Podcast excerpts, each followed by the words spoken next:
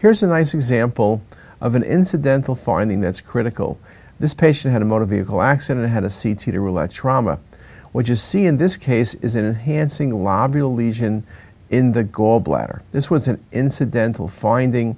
When you see a lesion in the gallbladder wall and it's enhancing, you have to be very suspicious for carcinoma.